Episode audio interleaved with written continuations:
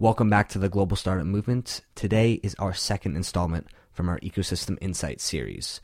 In this series, we are filtering through our three years of past interviews to bring you some of the top insights about building startups anywhere in the world. If you missed our last one, be sure to go back 12 episodes to check out our top five insights on building startups in Africa. Today, we're diving into the Latin America ecosystem, which includes Mexico, Colombia, Chile, Brazil, Argentina, and the rest of the Central and South American ecosystems. We've had some fantastic guests from throughout the region, and in many ways, the Latin American countries are very similar to Africa and have some similarities to Europe as well. For every challenge in this ecosystem, there's also an opportunity, whether it's infrastructure, mobile phone penetration, or uniquely low cost labor for the sharing economy platforms. There are many interesting dynamics about building startups in Latin America. For our first insight today, we have a clip from my episode with Jonathan Lewy, who is a co founder at Investo, which is a seed stage firm investing in Latin America but based in Silicon Valley. Jonathan does a fantastic job at laying out the different markets, the different market sizes, and even addresses a, unique challenge and a unique opportunity in the ecosystems. So, in terms of market size, I think that Latin America offers a pretty interesting market. Mexico is 125 million uh, people. You have Brazil, that's 180. You can combine Mexico with Colombia and, and a few others. You can get to easily to 200 million people. So I guess it's and it's all Spanish speaking, same time zone more or less. I guess it's it's a pretty interesting market. There are challenges because the market is not as prepared. The access to smartphone or to internet is not the same as the US the access to bank accounts and credit card is not as popular or as like not everybody has a credit card yet. But that's also a lot of opportunity for Mexican company. I guess that one of the mistakes of many founders is to take something that's successful in the US and try to replicate it stupidly in, in, in the Mexican market without taking into consideration the local condition. That has, has been, I think, one of the biggest mistakes many founders has done. On the contrary, you have a lot of companies like um, one of the company we invested called Rappi. They are from YC. They actually took something that was really successful in the US and made it even more profitable and, and even with a bigger scope in Latin America.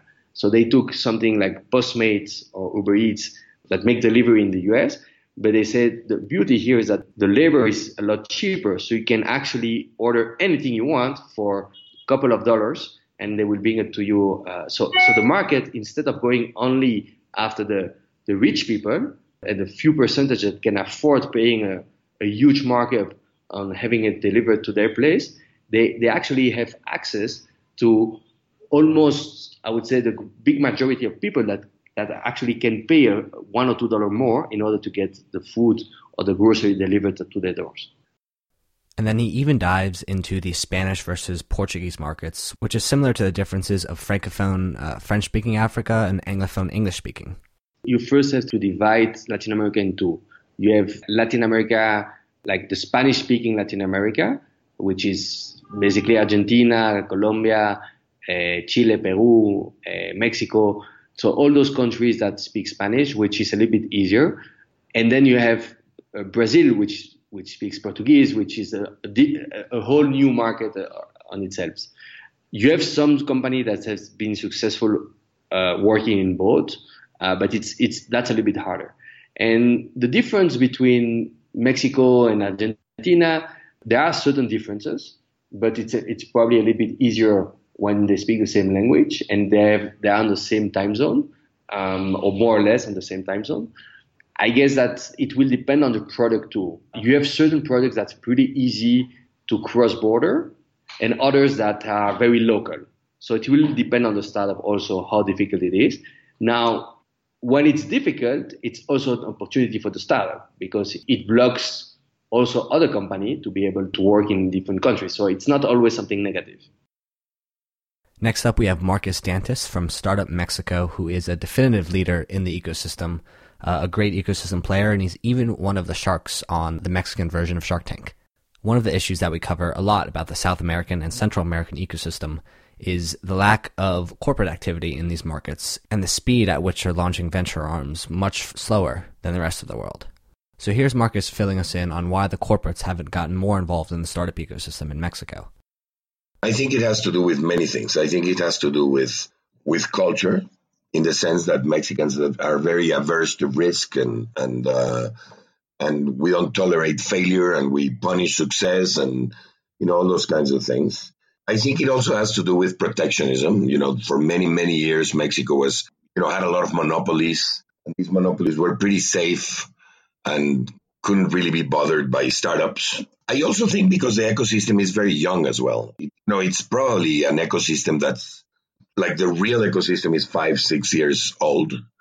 And, and we don't have that many success stories. So, once we start getting those success stories, once we start getting these companies growing and, you know, exiting properly, I think that the corporates are going to get more into the game. But now, these past couple of years, there's a lot of corporates that have entered into the startup uh, game and into the entrepreneurship and innovation ecosystems. We are still way behind many other countries, but I think that that this is going to happen pretty fast. So I do believe that entrepreneurs who are operating in emerging and frontier markets are some of the toughest people in the world. On top of all the normal startup challenges, you have a serious lack of local capital, a lot of uncertainty in the macroeconomic condition in your country, and many other problems caused by things that we really take for granted here in the West, including consistent power, good roads, and decent infrastructure. So here's Lisa Besserman from Startup Buenos Aires on why she thinks the tough macroeconomic climate is the toughest challenge that entrepreneurs in the region have to face, but why it could also be one of the greatest opportunities.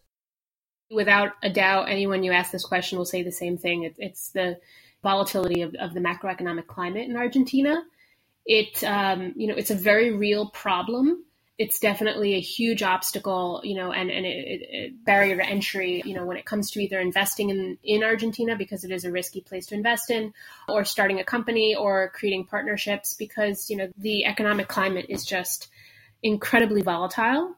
And right now it, it's not in a great position. Um, you know, that being said, I think, you know, necessity breeds innovation. And if anybody is resilient. It's definitely Argentine entrepreneurs, and, and out of this has created this really strong crypto um, community. And according to the Bitcoin Market uh, Potential Index, Argentina is the country with the single greatest potential for digital currencies. And many cryptocurrencies have launched and started from Buenos Aires. I believe there's like about 150 venues that accept Bitcoin in Buenos Aires, and that's compared to, I think, 90 in London and, and 80 something in New York. So while, yes, the, the macroeconomic climate is really difficult in Argentina, I think it's also created this new level of innovation that startups and, and, technologists are really quick to adapt and to innovate. And I think, you know, with this whole crypto cryptocurrency market, I think Argentina is absolutely going to come out on top um, because they need to. And, um, you know, when Bitcoin first started, Argentina had the most Bitcoin startups in the world. And, you know, that's just, uh, it just shows, you know, how resilient these entrepreneurs are and, and how, you know, they don't rely on, you know, centralized organizations to, to help, um, you know, them grow, them grow as, as entrepreneurs or, or as, as company owners so yes, while while the macroeconomic climate is really tough at the moment in Argentina, I think that's also going to create this next wave of, of really innovative and out of the box startups, um, and especially this adoption of, of cryptocurrency market. So, as you all know, I'm a big believer in cryptocurrency and blockchain, and I think that's where finance is headed towards. And so, I do believe countries like Argentina will have an advantage in this ecosystem as it grows. Next up, we have Roberto Musso, who has a wealth of knowledge on building startups in emerging markets. He's built numerous successful technology companies in Chile and is now an active angel investor and leader of the ecosystem. In this clip, Roberto presents some of the ideas in his Startup Journey project, which is a framework that he's created after years of how to build startups in emerging markets and what are the unique challenges. 92% of our startups they just fail before their third year just failed 92%. That's a lot. So since we have been involved, I mean, my partners and myself in entrepreneurship for 20 years, we have been facing this failure ourselves and we have been looking, we have been watching other people to fail uh, same way. So we, we found this problem very interesting to try to solve it. So we start studying what could we do in order to solve it, and we found out that the reason for this huge failure, first of all, we, we lack money. We are poor countries, so we don't have that much money to fund our startups. That's a problem. Our big companies they don't innovate that much because they don't compete. They don't compete strongly as in the developed countries. That's a very huge problem because they don't need to innovate. And that's why they don't need to collaborate with the startups, for instance. And the third thing is that our, our founders, our entrepreneurs, they just try to do the same things the entrepreneurs of developed countries do. I mean, the methodologies they are following are those developed in the in the developed countries. So, and that's a huge mistake because if you want to raise some money here, some some funding, you mainly cannot do that. You will fail because we lack money. Or if you want to, for instance, just get traction for your startup, as maybe I don't know Instagram does or WhatsApp does, you you will fail because you you won't have any money to, to pay the rent or to pay the salaries. So the methodologies should be very different, very adapted to the scenarios we face here. So that has been mainly our findings, and we have been uh, working a lot on trying to discover what those that have had success have done here. So we have found that um, they, for instance, they are focusing a lot on getting to break even. And that's very reasonable because if you don't focus on breaking even, you just fail, you just die. We have found that mm, if you focus too much on getting funded by a venture capital, for instance, you mainly lose your way to, to revenue. So you fail. And so you shouldn't focus that much on, on getting funded here. What we have found is that if you can find a company which can be named maybe as a parent company or something like that, some a big company that can help you to get funded month by month just in order to survive, you can maybe get to break even and then start to accelerate. So that has been a very good practice. And finally, we have Jose Cayasso, who is the co-founder and CEO of Slidebean. I'm sure many of you know Slidebean very well. They are a very well-known startup coming out of the Costa Rican ecosystem. And early on, Jose entered Slidebean into the Startup Chile program, which is an equity-free accelerator in Santiago, Chile, and is one of many Latin American countries that use this equity-free grant tactic to try to attract more startups. The data is yet to come in on whether this tactic is going to be successful in the long run, but here's Jose's thoughts on how effective he thinks they'll be. Yeah, again, I think it could be a double edged sword. So the reality is that Latin America is behind in terms of startups tech compared to the US. You know, that's just a reality. And then what happens, like if, if entrepreneurs in Argentina or, or in Chile um, know that there is a small ecosystem that, that's probably not going to help them thrive, they will leave the country anyway. You know, Argentina, Chile, they're losing that talent to the US because investors would just rather move to the United States and build their companies there.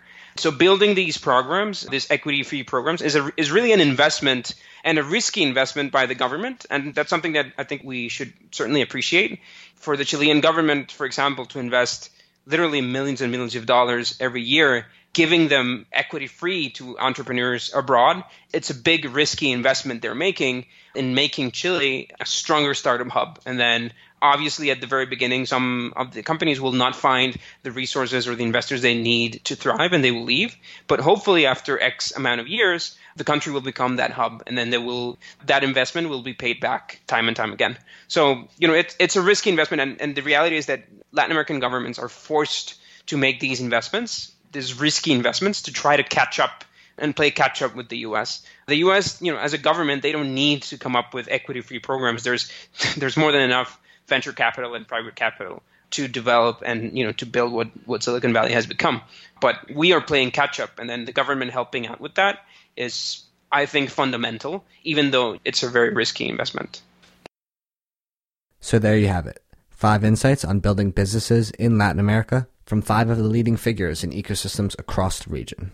I hope you enjoyed this episode. As I mentioned, I really want to start creating a lot more insight driven content and be sure to subscribe to the Global Startup Movement on Spotify, Apple Podcasts, Google Podcasts, or wherever you get your podcasts so that you don't miss episode three of the Ecosystem Insight series where we will dive into the EU ecosystem.